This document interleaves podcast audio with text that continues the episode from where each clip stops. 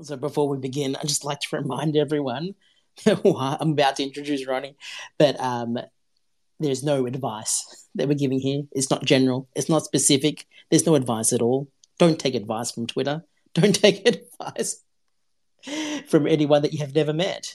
So we'll get on with it. But um, these are just uh, interesting stories and, and fun conversation. So what we have here, we've got Rony. Nice to meet you, Rony. You too, no way. And I met I met Rony um, through Posty, so he introduced us, and and we caught up online, and we caught up in real real life at, at NFT Fest, and that was awesome. Yeah, it was a good event they threw. And do you want to just give a bit of a, a background to yourself, um, besides the fact that you're an accountant? I know there's many more facets to you. I love how you laugh every time you say accountant. Um, I love yeah, so yeah, so I've been an accountant for a many number of years. Back in around 2016, 2017, crypto caught my eye. I started trading it myself. And then I came to trying to figure out my tax return, and I realized basically this data is a disaster. Um, so once I figured out how to do it on Excel spreadsheets, I started doing it for friends. You know, I put my hand up at my firm to get more cryptocurrency and start looking for it. Um, but then, yeah, my real big break came before the last bull market. Um, I had already scored a couple of Web3 projects there. So, I, you know, I figured out all the little knickknacks. And then by the time the bull market hit, I was just well positioned, especially in the NFT space. Um, that July and August last year were just insane. It was just random person after random person having made millions out of nowhere by selling pitches and you know and then the defi projects that came out. So yeah i just became fully invested in it put my head down and just got really deep in this space. And yeah no looking back now. It's it's really amazing because a lot of we're going through the the bear market right now and and you started your your yourself as as your name as the crypto accountant in a bear market and put yourself in the right frame of mind for people to see you as the crypto accountant and build a career around that. Um, a lot of people um, that we speak to uh, do certain things in their lives and really love NFTs and they really love blockchain and they really love crypto and they're always trying to think, how can I um, incorporate that into my life? Well, yeah, it's and look, the deeper I get into this space, the more I figure out how many people are 100% head in.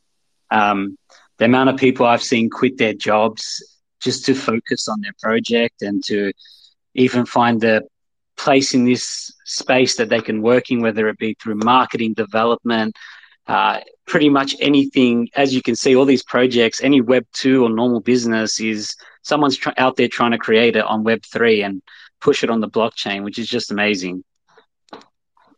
And in terms of your role, what, what kind of I know you can't talk specifically about your customers, but what kind of customers people come uh, look, to? At, at, the start, at the start, it was uh, very big individual based. Um, and look, from an individual perspective, a lot of people think it's simple, but I'm assuming there's a lot of traders here. It, it can be really complex. Um, you know, especially navigating through a pretty much an under-regulated area. Um, and then I slowly started getting more exposure to the actual Web3 businesses. And when I say that, I mean practically their whole treasury and all their money is all on a token or a stable coin. Um, and that's when it really became a lot more inter- interesting because all the little intricacies of a project, because most of them do release a token, yeah, and the amount of utilities you can attach are endless, even with NFTs. Um, it just became very interesting to navigate through all that. You know, is it um, inventory? Is it an intangible? How do you treat this asset? Technically, these are the old rules, but they don't apply to this at all. This is way too innovative to have anything classified. It's it's a completely different thing, and um, that sort of space became awesome because I realized the biggest issue is the data. Um, you know, you can't be a business and not be able to view your financials. So, you know, if you're predominantly dealing with cryptocurrencies or NFTs, how can you truly run your business if you have no idea what you're spending per month on what, um, why, or do any performance measures, you know, for your pathway on to grow your business. Um, I've seen way too many people pretty much raise a couple of million. They say it's runway for two years. They're just so deep into their project and running at 100% that they snap out of it a year later and realize, shit, I'm almost out of funds. Um, and that's just because this space does move fast. You know, you might think you might think of something innovative, but five minutes later, there's probably something ten times more innovative out in this space.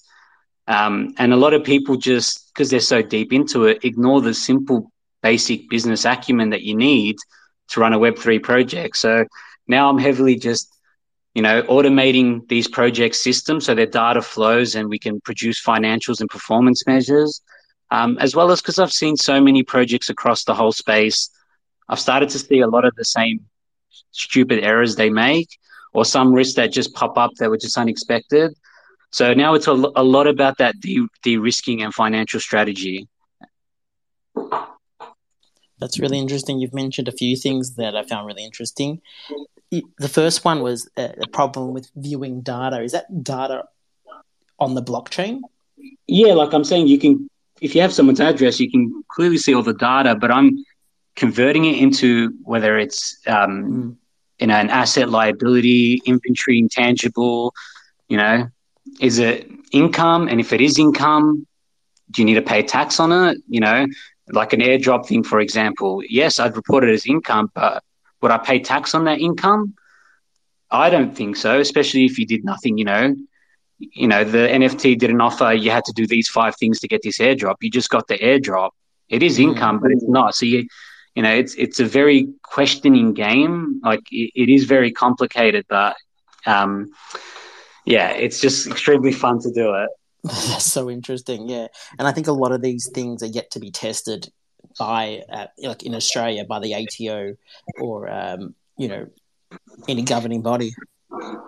Well, yeah. Look, I, I, think they're even scratching their heads. As I said, it, it's complicated, and it's complicated for a, a, reason because of the endless utility you can attach. Um, you know, it's not just is this a financial product. There's endless of things you can classify it as. And look, I don't blame the regulators, but the regulators being this slow is has been the reason why there's been so much damage out there in the market lately. 100%. You mentioned Runway, um, that, that, that business, that some of the businesses that you're working with are kind of aren't budgeting appropriately. Am I phrasing that right? Well, yeah, like, like I said, it's, it's, you know, you get, let's say you raise 5 million USDT through a SAFT or a SAFE um, what do you expect straight away? You're like, okay, this much will be development, this much will be marketing, this much will be wages. But before you know it, just the pressure of what you're building in this space, um, and the endless issues and the cybersecurity risk, it it's not well planned. Their idea could be brilliant, but at the end, there's no proper execution if you run out of money. Um, and this is why a lot of people got screwed because they had raised maybe a few years ago, had planned to raise again now. But now that we're in a bear market, every VC has closed their pocket. They're not giving, uh, raising, you know, giving funds to any project. And that's the thing. If that project, yeah, they got caught off by that, unfortunate. But if they had targets of this is what I'm going to build for this project and this should be enough to get someone interested in raising, wasn't there. People were just building and expecting it's easy money in this space. Mm-hmm. I'll get raised the next round now. So a lot of people got caught out in surprise, and a lot of some people were just unfortunate.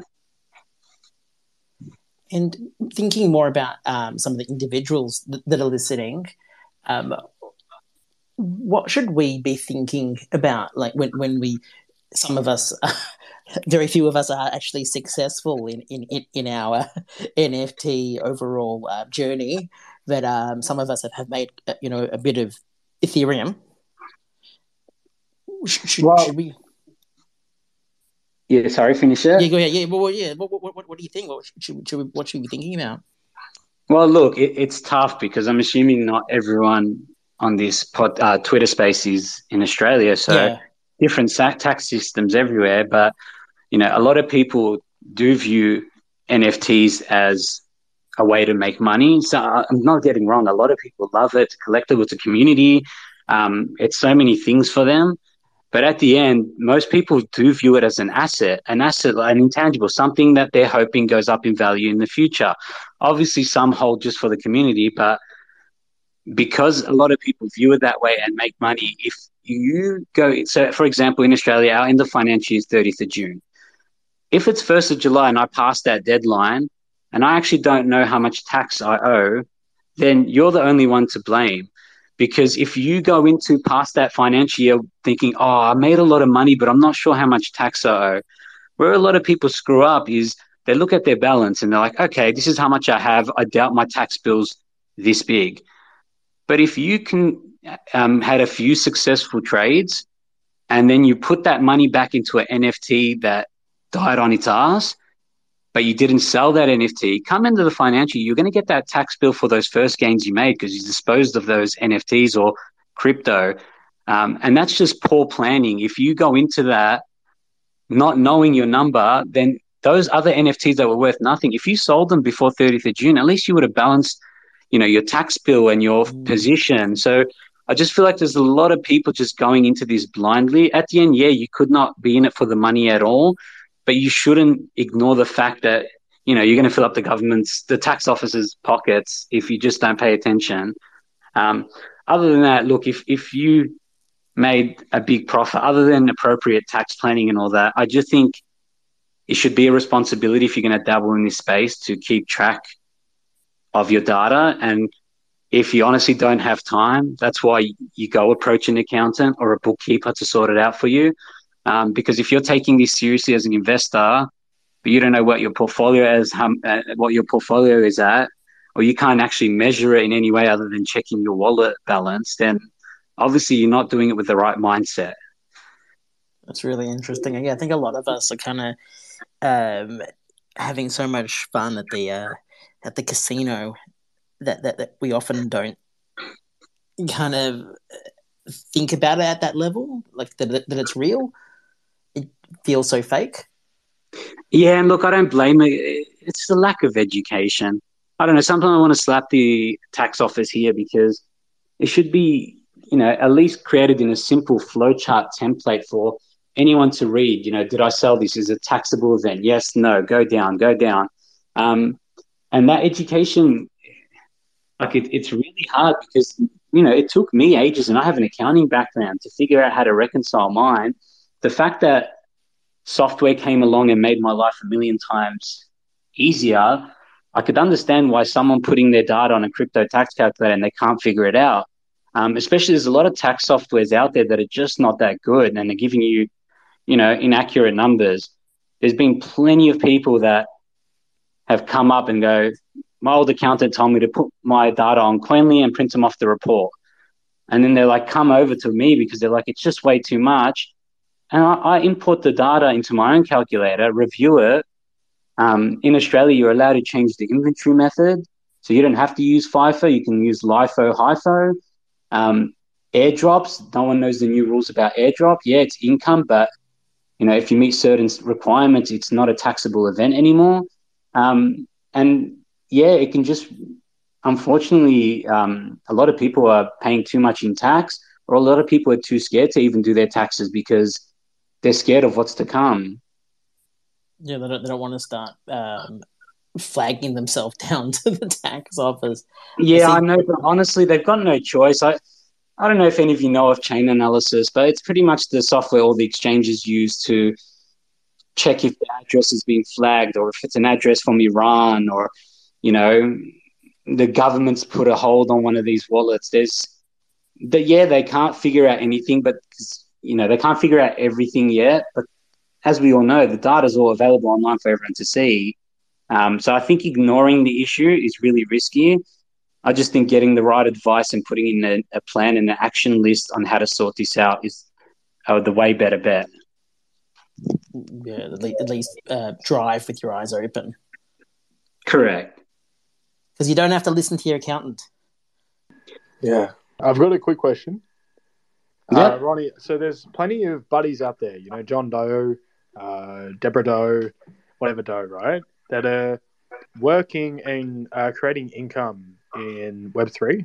You know, they're working as community managers, product uh, developers, collaboration managers. You, you, your prototypical, you know, NFT project roles, right? And these people are getting paid maybe weekly sums, uh, weekly salaries. They might be getting a percentage stake in the company as well. And in fact, also in the long term, these people, instead of converting or I guess uh, declaring this money as they come in weekly, they're just stacking their USDC up over months and months, right? And then maybe at some point in time they want to take it out. How would like like what what what thoughts do you have around this process, this habit that people have? Uh, look, some some people, you know, there's a lot of cowboys in this space that just, you know, sort of fuck you, um, taxation office Mm-hmm. I'm going to hold this. This is money I earned. You can't see this. And look, the only issue I have is that is because 99% of those people that have that mentality end up needing to pull it out to buy a house or to buy a car yeah. or to pay some bills. And I'm telling you, as soon as it hits uh, KYC exchange, then, for example, in Australia, Austrac no, and ATO have da- access to Austrac. Um, and I've seen a couple of crypto audits. The taxation office will assume your capital gain and send you a report saying you have to pay tax on this capital gain. And 80% of the times it's so off that, you know, some people accept it and pay it when it's just wrong. So I just think you need to be careful in that hmm. aspect. Mm. That's what I was saying before. If you just did some good tax planning, it's fine. And look, I can't advise you on, you know, how to dodge the taxation office. No, of course. Um, but a lot of people that do have it there, honestly, there's a lot of people that, you know, went to Bali, went to Portugal.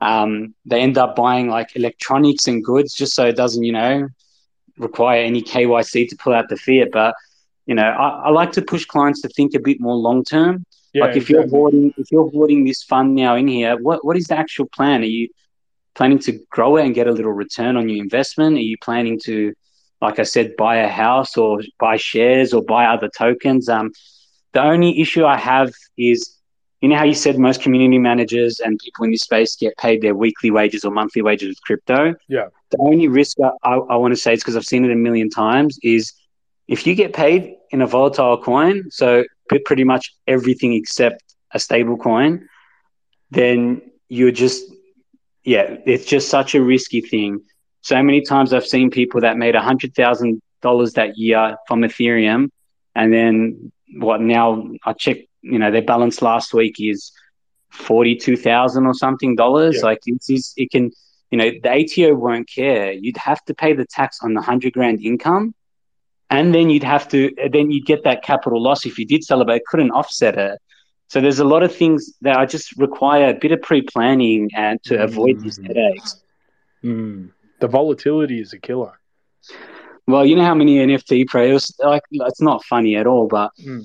every NFT project that dropped theirs in July and August when the market was so hot, you could have sold millions, you know, selling photos of plates and that. Um, every everyone had that mentality that Ethereum was going to ten grand US, ten grand US, here we come.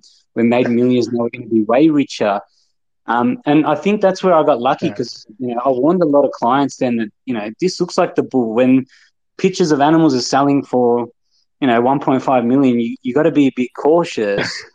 um, and then a lot of people got burnt now, so I do feel bad for a lot of people because a lot of people now their portfolio and their assets are worth less than their tax bill. Mm. And I'm scared how the ATO is going to sort of treat this. But as long as I've known all tax officers around the world, the only thing they're interested in is collecting revenue. Yeah. You know, they're not going to be lenient on you. And, you know, if people have to start going into bankruptcy and all that just to wipe off or forgive this tax debt, you know, it just it can have an effect on your life for at least five years before you can slowly bounce back. Yeah. Yeah. Thank you for that. That was very insightful. I hope people were taking notes. we might move to some of the, the questions. We've got uh we've got uh, 10 8. Hello, haven't seen you for a while. Hey guys, yeah, good to be the back. Uh, ben and Let's go. uh, Rony, thanks. Uh, I've been listening. Hi, Ruthie. Um, good to be back for Hello. sure. So, Rony, I mean, you had touched um, briefly on software, right? Um, do you think that's what would make life easier for everybody? I mean, the way I envision it is uh, an integrated um, accounting solution that keeps track of all your trades, whatever it be, and uh, records it in the proper manner, right? Uh, as per the rules that you've defined for it. So, is that something already available, um, or not as yet? Or, you know, how do you really think life can be made easier for everybody? Uh, look, there's a lot of softwares available, and if you type in crypto accounting softwares on Google News, you'll see that there's been a bunch of people raising 8 million, 10 million to yeah. build one because a lot of people are backing it. Um, there is a couple that I really rate highly, um, but at the end, I do think it'd be difficult for someone without a background, um, especially for the enterprise and the project level. But I do think it does make everyone's life easier because if you're an individual, like I said, and you're taking trading seriously, at least you can monitor your performance. You know, um, you can set goals for yourself. Yes, I made 10% this week. What's my aim next week? Another 10%. Um, you know, you start developing that mind. And then from a business perspective, you're basically running your business blindly if you don't do it. It's the biggest killer of business. Um, every company in the world, you know, has accountants and, you know, they get con- consulting done on their work or they review what they're spending because where I see a lot of people make a lot of mistakes is a Web3 project will end up spending half a million dollars on advertising. Nothing really happened. Two months later, they spend another half a million. And then you just ask them simply, like, what is this going to achieve? Are you just looking for brand awareness? How are you measuring it? Are you looking for new customers? You spent that 500 grand. What was the customer user acquisition? You know, all these little things that you, you can't do without your, you know, numbers in order.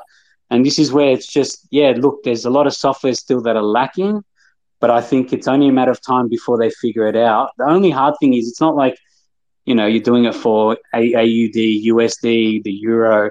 You know, there's a new token every five minutes that comes out, and you know they all come with their complexity of actually connecting them to these calculators and you know having to do a lot of manual imports because the calculators and accounting softwares don't support this new token you know, can end up being a disaster for bookkeeping and getting that sorted.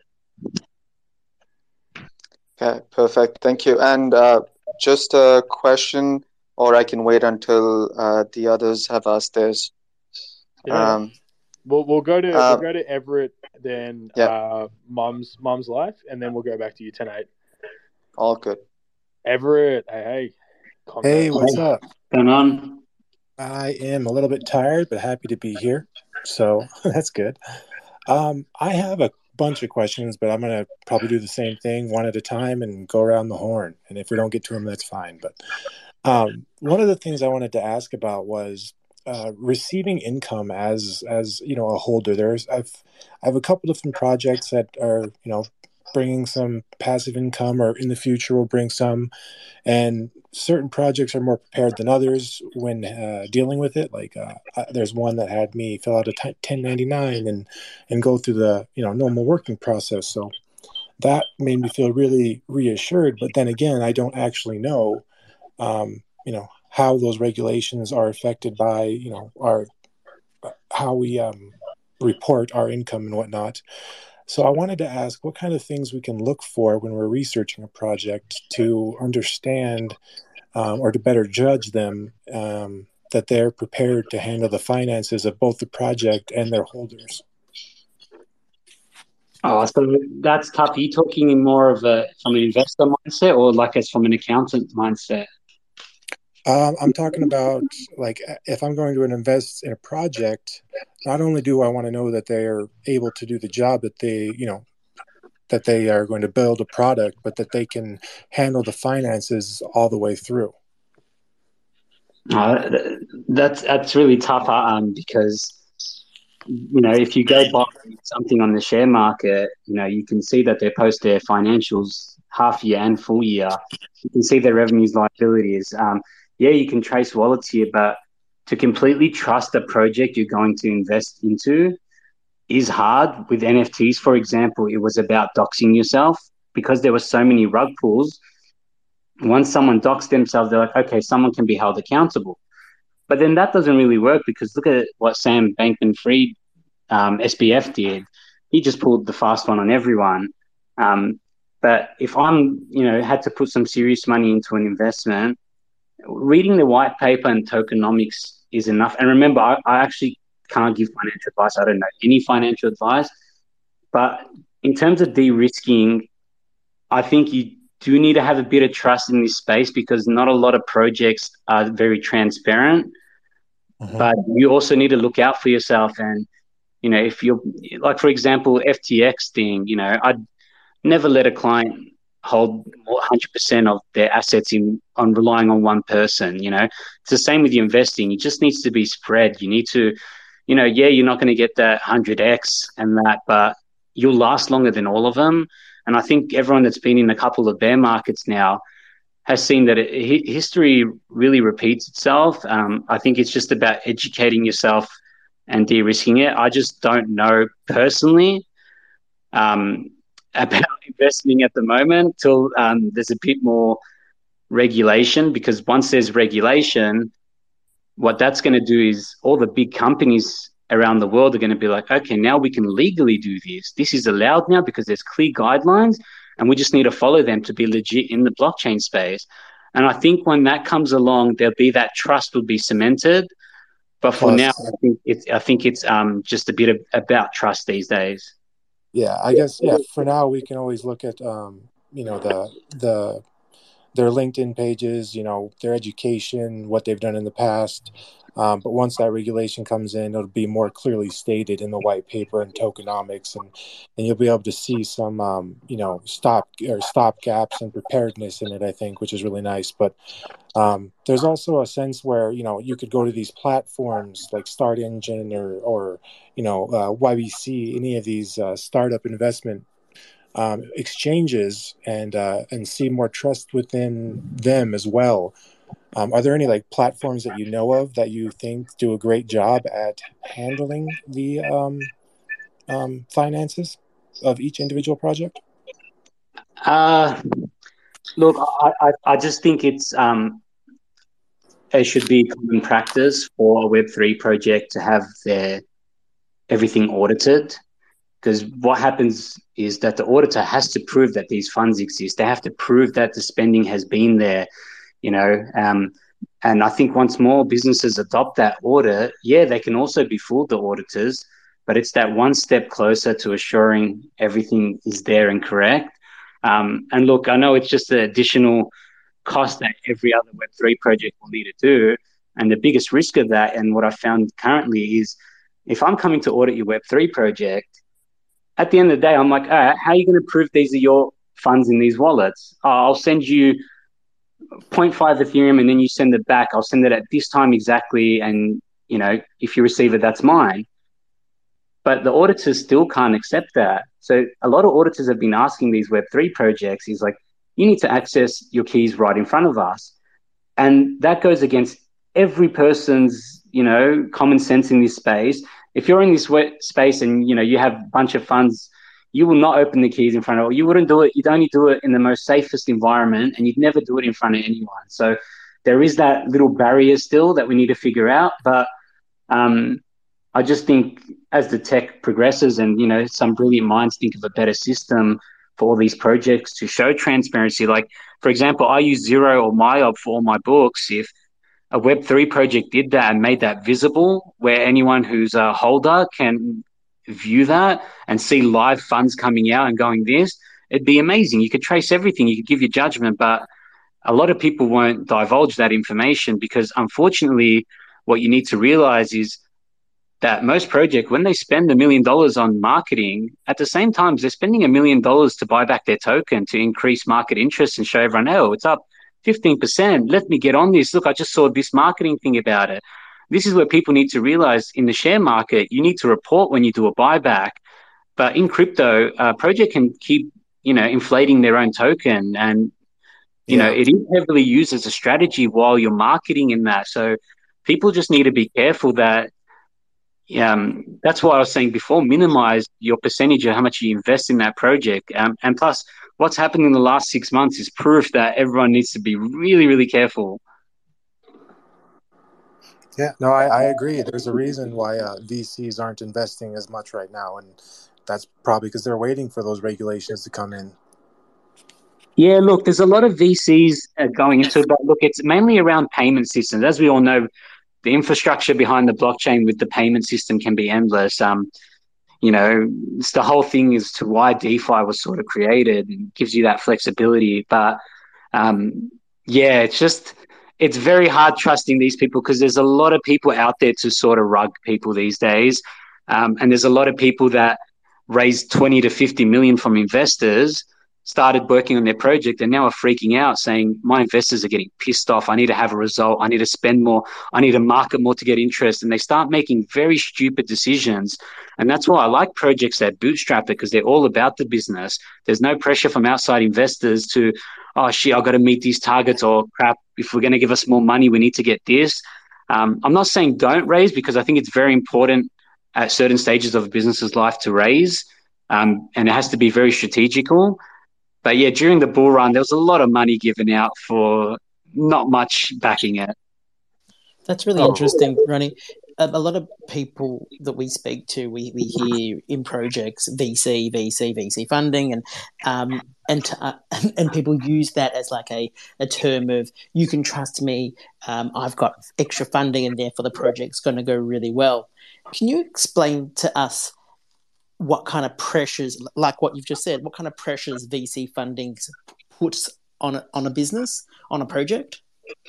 Look, I, I have to admit, there's a lot of investment companies that look at crypto as a, you know, this is a high chance it's going to fail. You know, not, let's say 95% of projects fail. We just need to get one five percent of that. You know, we thousand x our money.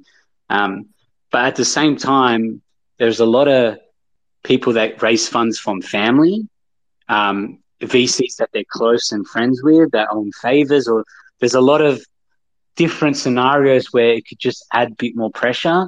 Um, but at the end of the day, let's say you've raised enough for runway for a couple of years.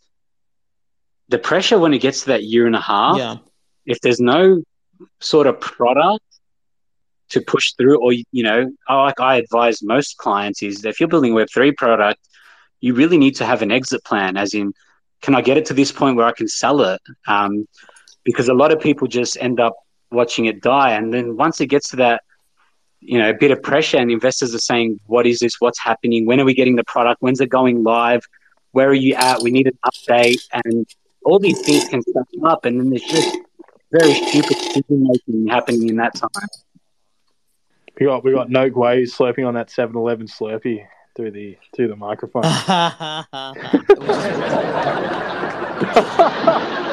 Get out of here with that soundboard, man! Jesus. oh hey, uh, hey, just quickly. So we've got uh, Mum's Life. Uh, I should, uh, will bring Mum's Life up, and then uh, Mum's Life. Are you there? I know you jumped down for a bit, but uh, you're back now. I know you had a question. I swear to God. Mum's life, you there? I can drink my Slurpee if you. There we go. Mum's life. I saw, if we need saw you unmute for a second. Give Mum's life nah, some time to, to, to connect up. Questions. Hey, 10 8. Uh, well, actually, we'll go Calvin first and then rush them back to you, 10 8. Hey, Calvin, how are you? Beautiful, beautiful. It just seems like no one's uh, willing to talk.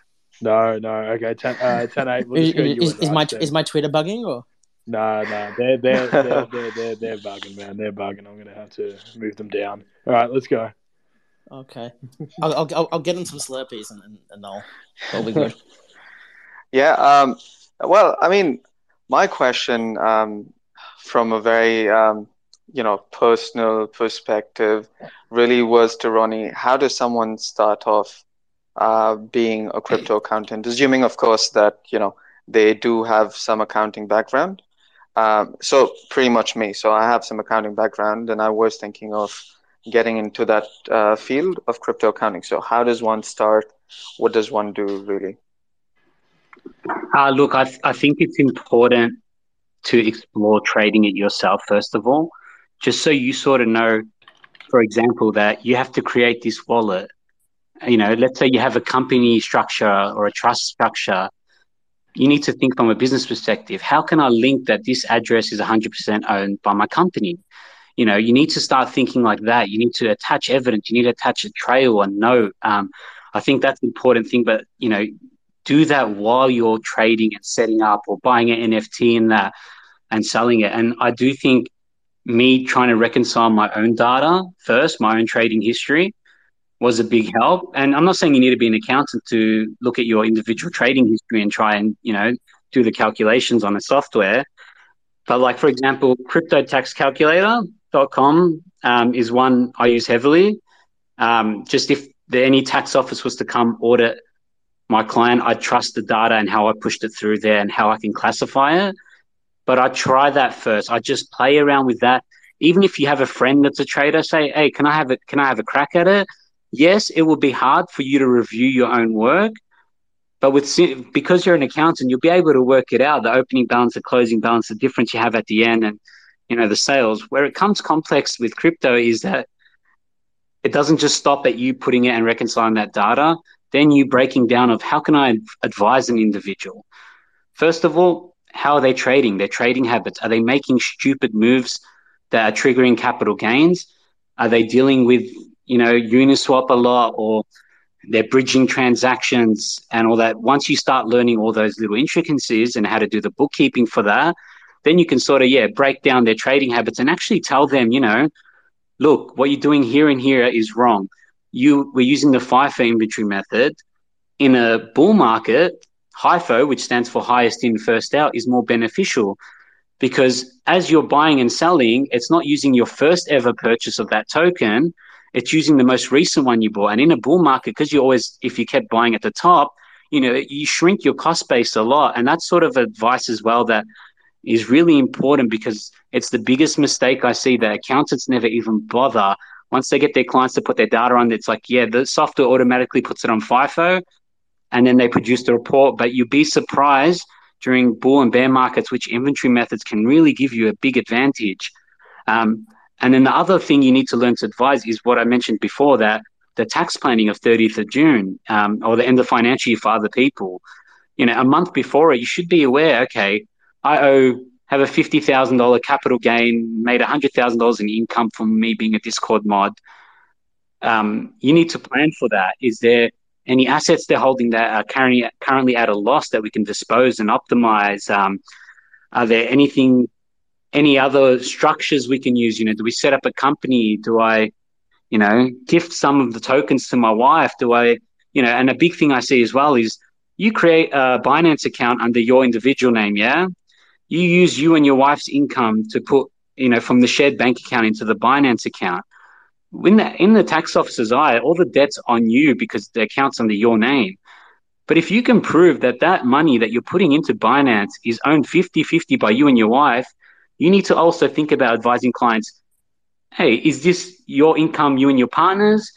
You know, why don't we give her 50% because technically she owns 50%? we'll do the right documentation to say that um, the whole time it's 50 50. Binance doesn't allow you to do a couple account um, and, you know, get that document in place. But you need to have all that documentation in place because you can't go tell the tax, tax office this is how it was four years ago without having anything written down, at least an email trail, um, something, just stack your evidence. That's what I like to do in this space because it's so underregulated. You got to stack that. Um, so that's the individual side. And there's a lot to do more deeper with, you know, tax effective structures. And on the business side, it's your same accounting principles, the same bookkeeping. Like I said, the only thing is you need to be careful of what you're going to treat as an intangible or a capital. And this is actually those two apply as well. Um, uh, sorry, inv- uh, in, uh, intangible inventory. And this also applies as individuals. Um, sometimes your capital gain can be a lot, but if you try using the trading stock rules, you'll be surprised how much difference your tax could be. The only issue, and I can only speak for Australia, is under the trading stock rules, the ATO's rules are very vague. The tax officer's rules are very vague. You need to meet a bunch of blase conditions as to what constitutes you doing it as a business. But that could really help. And a lot of the times I push people as individuals to go on the trading stock is because when it makes logical sense. Um, do you work full time? No, I work about 20 hours a week. How often do you trade a night? I'll look at the charts, stay up to date, watch podcasts, maybe 30 hours a week. I'm like, you know what? I can consider that almost full time and you're running a business. So that's when you also need to know when you can switch your client to trading stock rules. But at the same time, you need to know the rules of changing it back as well and the tax completely changes when you use the trading stock rules. Because let's say you can have a $100,000 capital gain if you're on the capital rules. Trading stock rules, you might have income of 1 million, purchases of 1.1 million, and closing inventory of, you know, 100,000. And the fact that those numbers are so much more inflated, but it's the same trading history, shows the difficulty of understanding switching between capital and trading stock. But I do think even if you work full time, if you actually think you spend at least over 36 hours or, you know, in this from Monday to Sunday per week, then I would really look on how advising clients that you can go on those rules and this is what will benefit you. But these are the processes and things you need to change if you're going to stay, you know, compliant in that manner. Um, so there's a lot more to do. And a lot of people think it's like share trading. Yeah, buy, sell. This is the price difference. There's so much you know you can do and like you need to stay up to date so you need to look at the like for example the ish, initial airdrop allocation rules in australia and i think it's um, britain too i don't know if the us has followed but yeah I, I, think i touched base on it but yeah if you get an airdrop that you didn't really have to do anything for and this is because of the ApeCoin yeah people got ape like for example someone i know got ApeCoin for $180000 six months later it was worth 87000 the tax bill on that would wipe off all the money you ever had from ApeCoin. So there's a rule now that if you never previously traded in ApeCoin, it's not a taxable event. Yes, it's income because it makes logical sense that tokens received is viewed as income, but it's you deduct it from your tax. So knowing all that stuff is crucial because you know if a crypto client comes to you, you need to service them properly. You need to lay it out for them. You need to de-risk them as much as possible. Um, and yeah, like I said, on the business side, the rules completely change it's a bit more complex, but it's the same principles. It's just um, you need to go view it more from a startup consultant way because they're all, they are all startups. So even though some of them have been established, there's no prior data on how to market, how to do this, how to do your books because it's such a new thing that you need to be a bit more open minded and you need to be very cautious. With a lot of Web3 projects, is you know it's it's just very risky. Um, you know, for example, like any any established business that considers exploring, you know, function of the blockchain, doesn't take them long because of the lack of guidance to say like, oh, I can't give an accurate picture. I can't, you know, transact in this space. If I do, I won't be able to give a true and fair representation of my accounts. And I'm a director of the business, so I'm responsible for for that, which puts me at risk. But at the other time, there's the cowboys in the in the space that take the approach. Well, you know, regulators, if you're not going to do anything or provide any guidance out there, I'm going to have to do my absolute best to do to, to do the right thing with the information in front of me. And if you can't put any other guidance out there, then what can I do? I want to grow in this space. So there's those two mentalities going around. And I got to say, I agree a bit with the cowboy mentality because why stop trying to build in this space if the regulators are scratching their head? I just think that if you get a Web3 business client, you need to be focusing on de risking as much as possible. And that's for individuals and businesses as well. But for your portfolio or your treasury, if you're holding something so volatile or you're not paying attention to potential tax that you have, then you're just basically, you know, ruining it for yourself. Thank you. That was really yep, interesting. Thanks. Hopefully. That 10 8 helps you on your journey. Oh, yeah, I mean, um, um Ronnie, actually, it does. Yeah, go ahead. Go ahead. No, I was just wait, saying it is um, interesting. Sorry, a bit of lag. You go. wait, hold on, hold on. Okay. No, what I was just saying was um, that's uh, an interesting take uh, to the journey in terms of practicing yourself and then seeing how that can apply to at least initially friends and family. And I guess the sort of same approach follows for uh, other legal or compliance or you know all these sort of you know boring services as as people look at it. Um, sort of trying to do it yourself and then expanding it out and making it a profession for yourself. Would you agree? Yeah, I agree. And look, it's it's not an easy task. It took me Yeah, yeah. uh, like eight months into it to get my like ah moment where like oh, okay now I'm starting to figure it out properly. Um, but like I said, if you don't know it but you get the opportunity to do it, just throw yourself in the deep end. You'll figure it out. At the end, you'll realize it's the same accounting. It's just a different way of thinking about it. And once you figure that out, and you have that open mind, as in yes, this can be inventory, this can be intangible. Uh, we can do this, or you know what? Us wrapping this token, it's not a different token because at the end we'd never use it to profit. We just did it so we can put collateral up. Like that sort of second guessing is important, but at the end of the day, you need that lawyer friend, and that's what I'm pushing. If you want to grow fast as an accountant, especially a tax accountant in Australia that specializes in crypto, you should be meeting a few tax lawyers that specialize in this space. You should be attending their seminars. Um, you'll be surprised how fast you grow, and I do encourage it because you would still be very early. It's surprising how many accountants shun the work from their clients or just do the biggest half-ass job. But they're not what they're not going to realize is that at the end they're not adding value to these clients. These clients will eventually leave when they figure it out, and you know there's going to be that op- opportunity for you to absorb that clientele.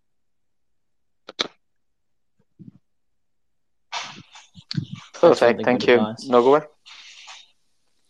Um, we talk a lot about stable coins. Um, I know that even NAB is talking about uh, creating an, an Australian stable coin, AUDC.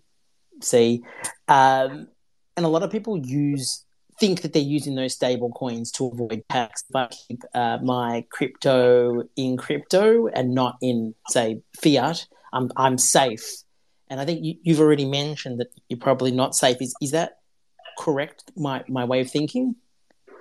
Oh, look, I think if one stable Australian coin, uh, Australian digital dollar, is backed by a real Australian fiat dollar, which pretty much is Circle USDC strategy, then I think it is a bit safer. But what we need to realize is that these regulators don't like that people are taking banking into their own hand. They can throw some regulations down that can have bad effect on these sort of things. And you know, I look, I, I'm a big holder of stablecoin. You know, so I do have to an extent trust it. And in terms of AU stablecoins, I don't know if any of you have heard of Edel. It's recently launched its AUD stablecoin.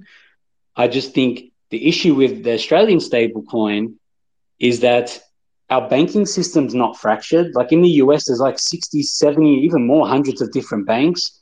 In Australia, there's that top four big banks, and then there's a couple of other ones. But the payment system in Australia is fine.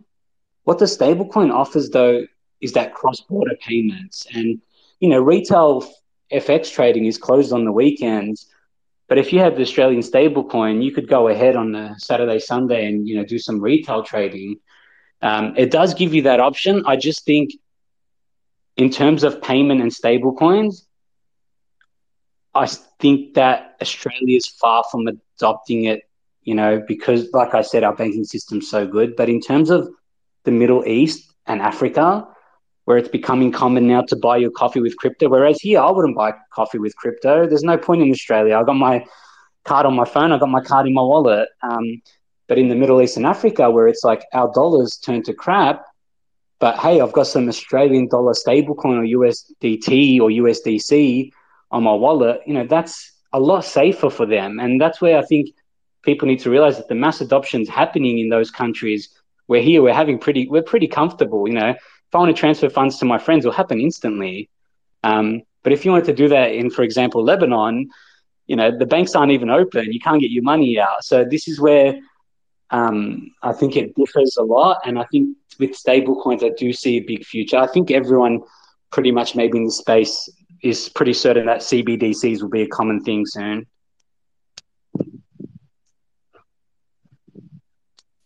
Yeah, it's interesting. I'm re- yeah, yeah, really watching out for uh, what, what we're going to be doing with our stable coins. Um, I think we've got enough time for at least one more, two more questions. That we've got two hands up. Um, does anyone else have any other questions that they want to ask? I mean, I'll go. I'll let I'll let uh, Rush and Everett go. Then I've got a question Mm. for myself at the end afterward. Easy. We'll go in that order. Uh, hi guys, hi Ronnie. Rushy, Yeah, Hey. Malama. Hey. Um, um, very interesting uh, space. I, I've got so many questions. I'm sure a lot of people have a lot of questions, but I'll keep it short. Um, you said about uh, sometimes it's better to not do FIFO. Can that be done uh, uh, in individual transactions, or is that the method has to be for all of your transactions? That's my first question. Awesome question. I can answer that quickly. Technically, you can use the inventory method for each different asset. So, Ethereum to Bitcoin can have a different inventory method, but you will not find a software that will allow you to do that. It's a one for all for all the softwares. I've only have ever had to do that for my clients a couple of times where they had such a big tax bill, and it made logical sense to explore that option. Um, but it, it, it is complex, but it's very doable. But please note that you also have the option to change inventory methods every financial year. If FIFO worked for you last year, HIFO might work for you better the following year. But if you're one of the people, listeners on this space, who's always been FIFO and the accountant just put it the data and did it FIFO, I'd go on your calculator and just play with it around because you might be surprised, especially in the 2021 2022 financial years. Yeah. Uh, I use crypto tax calculator as well, right? And last year on the bull or on the bull market, when we were in the bull market, um, was the better option for me. But that's because I had to. It was for all my transactions. I couldn't choose individual, obviously, and that that's the reason I'm asking. Because if you can choose individual transactions, uh, then then it's a different story. Uh, now I had. Uh, uh, hard time this year doing my my taxes. I do use the crypto tax calculator, but I had to reconcile like I don't know 300, 400 transactions, and I was like out of my mind. It was very complicated, and that's because I choose like it was kind of my mistake. I choose to lose a, to use a lot of um, exchanges and a lot of um, you know lending and borrowing and and all that all those protocols. Um, but I won't be doing that next year, that's for sure. But my question is, right, is it better for people like me, let's say, to just use um, an accountant like yourself or anyone to do their taxes instead of going to the to websites like crypto tax calculator like how does that work actually um, do you uh, do you expect your clients to bring you like a spreadsheet uh, with all the, the transactions or because what No, i so- do is I, I download sorry i download the, the report from the crypto tax calculator and i send that to my accountant and then the number is there. Like it doesn't really have to do much right? So yeah that's my question. But that's why I think it's wrong because you giving him that paper and him accepting it and put it in without even looking at how you got to that number is just it doesn't sit well with me. I do recommend if this is something you're serious about and you actually want a proper plan strategy, then yes, you do need to speak to an accountant that knows how to do this. But the biggest issue is because it's it, it is complicated, especially like you said, you know, you're putting up debt, borrowing debt and all that. And, you know, a lot of people play around with weird DeFi protocols and, you know, play around with NFTs with weird airdrops and, you know, stu- stuff that aren't common you need to have that approach. So, for example, if you gave me all your data, it'd take a couple of hours for me to figure it out. But if I sat with you for a 15, 20 minute Zoom meeting and went through it together where you can point out that was borrowing, that was debt, then you can get it done a lot faster and cheaper. And then once that's done, at least, you know, we can explain to you how you got to that capital gain number. I hate how you you know clients can give the work to the accountant they don't actually explain to them how I, you know you got there and why you got there and what you can do better next time to avoid that. So look in life if you want to be successful unfortunately you need a good accountant and lawyer because that is why most of the wealthiest people have complex offshore structure setups where you know you're paying you're prob you know they're people that make $40,000 a year and someone that makes a million dollars a year and the person who's making 40,000 a year is paying more tax than the person that's making a million a year. Um, and to get to that, you need that accountant. I'm not saying, and a lot of people get intimidated by accounting. Oh, you know, my crypto's small. I can't really afford to do it. It's all right. You need to find an accountant who'll be like, okay, if this is all you can afford, I need you to do this stuff. And then I'll double check it and just change what I think is wrong. You know, you, you need to find that relationship. You need to build that with an accountant and a lawyer to, you know, just better yourself at the end of the day. Thank you, mate. No worries, mate. Hey, we, yep. Everett? Hey there. Yeah. So I just had one more question. I wanted to get your opinion on what you think um, regulations might look like when they do finally come into place. Like I know you, it's there's no exact good question. to know, but um, you know there's a there's it's very complex because every everywhere in the world right now, you know the economy's tanking and, and crypto is a global economy. It just kind of is. It's it's it's the most uh, versatile and the most available worldwide. So it's just very hard for one country or even one set of rules to encompass everything. Yeah, look, I, I completely agree with you, um, and I know that you know once accounting standards come for this space, they will be a bit uniform. Yeah, some individual countries will have little aspects that are different, but I think they all understand that this is something that you know they need to put their head together. And at the moment, there are brilliant minds sitting together trying to figure this out. Um, but at the end, the biggest challenge is education because most of these people trying to figure it out don't understand enough about these things. I've been in this space for ages and I'm the first to put my hand up that I don't know everything and I don't know a lot of things, you know. If someone here started talking tech to me, I'd just, you know, glaze my eyes, not understanding. Um, I just think you need to, before worrying about the, you know, regulation, because it's it's an impossible thing to answer. It could be a year, could be two years. I think FTX lit a fire under their ass, so it may be in the next couple of years. But in the meantime, you should just educate yourself, educate your team. You know, if you're interested in this, you need to go out there and learn it. It's an evolving industry that requires the people to go out there and understand. You know, that's what I've had to do, and you know, meeting the right people help with that. Um, yeah, it's a tough question because regulation so far. I've got I know a lot of people writing policy in the background, and the people that read the policy that have to vote on it don't understand it, don't aren't really too excited to understand it at the same time. Um, yeah, it, it, it is a bit of a disaster. Look, I don't blame the regulators, but I honestly can't tell you my honest guess on when it will come out. You know, in the last how many years has crypto been out? There's a couple of binding things that they've released, which is, for example, Australia, they released recently that crypto is not a currency, like you know, a foreign currency, which is like, you know, after all these years you did that, everyone already knew you guys were going to do that.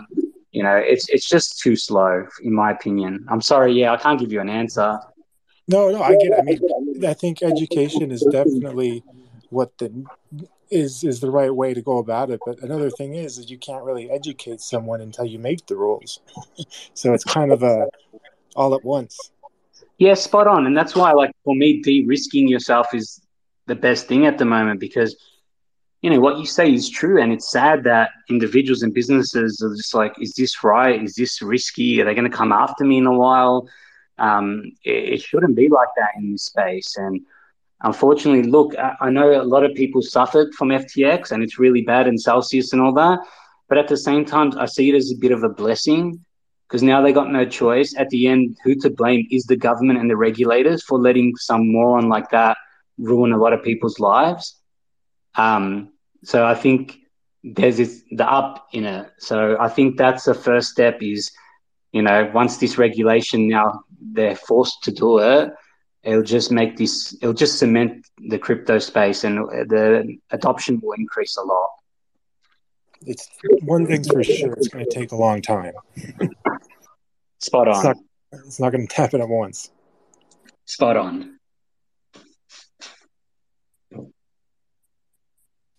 yeah i think we're, we're, going to have a lot of disagreements coming up in the future but it, that's fine because that's that's how you make new policy Yeah, I agree. And look, don't be disheartened by it. I just encourage people keep growing like crazy in this space. Um, at the end, we're all still very early.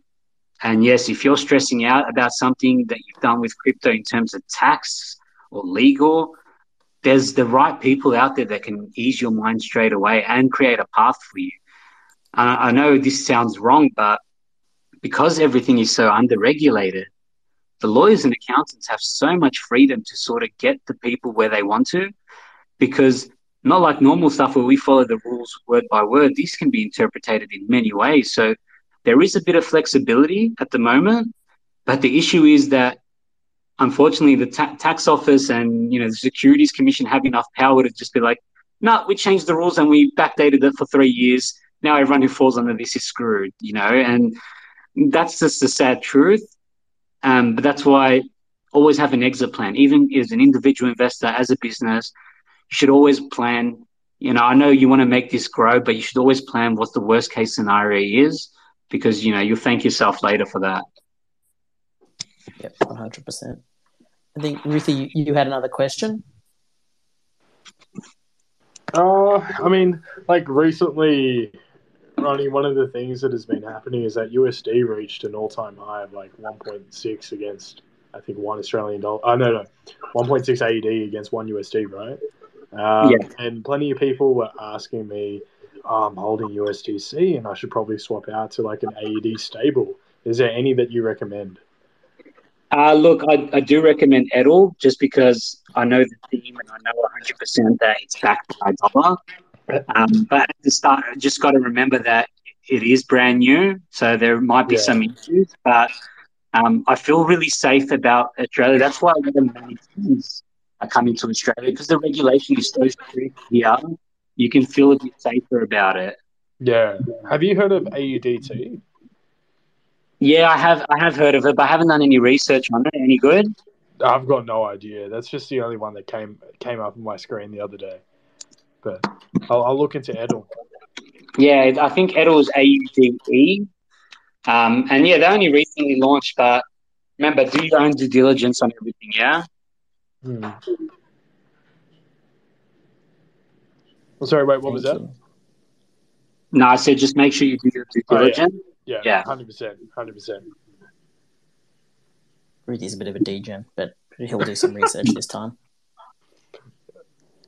So I think I think uh, the main things I've gotten out of this is we we've all got skills. Some of us are builders, some of us are traders, some of us are mods, marketers, and developers, and community managers. And Ruthie does whatever he does, but we need a, our support structure uh, at times, and that can come in the form of an accountant or a lawyer that can really give us advice, uh, personal advice when we pay them and they understand us, what we do, and um, help us de-risk and help us understand not drive with our eyes shut, not drive without a speedometer. So I, I really appreciate um, Rony coming here and giving us his um, his views on, on, on, how it all works and, and, and where we might be going. And um, I'm sure he is very excited about the future, as I am too. So thanks again. Thank you, everyone, for coming. Thank, especially thanks to uh, everyone that spoke. And um, that's it. Thank you. Yeah. Shout out yeah, to uh, Everett as well, who uh, made it through the Surgeons Discord. Welcome you. Beautiful. And guys, don't hesitate. You know, follow me, message me if you have any questions. I'm happy to help anyone in this space. Um, so yeah, don't, don't hesitate to reach out if you have any other questions. He's yeah, he's very easygoing. I caught up, caught up, we caught up online and uh, had a chat before we met in real life. So yeah, I really recommend that. So Joe Nee is running a session now in the Discord, and he is going to be talking about why he's bullish about Bitcoin. Yeah. Um, so make your judgment. Is he insane or not? That's uh that's the topic. Is it insane to be bullish? so anyone, everyone, anyone that's got access to the Discord, come and join. And um, that's it. Thank you. Hundred percent. Thank you so much, Rony, for coming up, and thank you everyone for giving us your time today and listening and supporting the speakers here in the space. Plenty of events coming up this week. Uh, make sure to keep an eye on Surge's disc, uh, Twitter and Discord. Twitter, turn your notifications on. We don't post too much every day. We only post like once every day or two days, so you won't get spammed. Um, Rony, you're a legend, mate. Everyone go to Rony's Twitter page and show him love as well. Mm, 100%. Cheers for having me. Thanks, everyone. Bye. Absolute legend, mate. Thank you. Thank Um, yeah, all right. Catch you all in the uh, Discord. See you.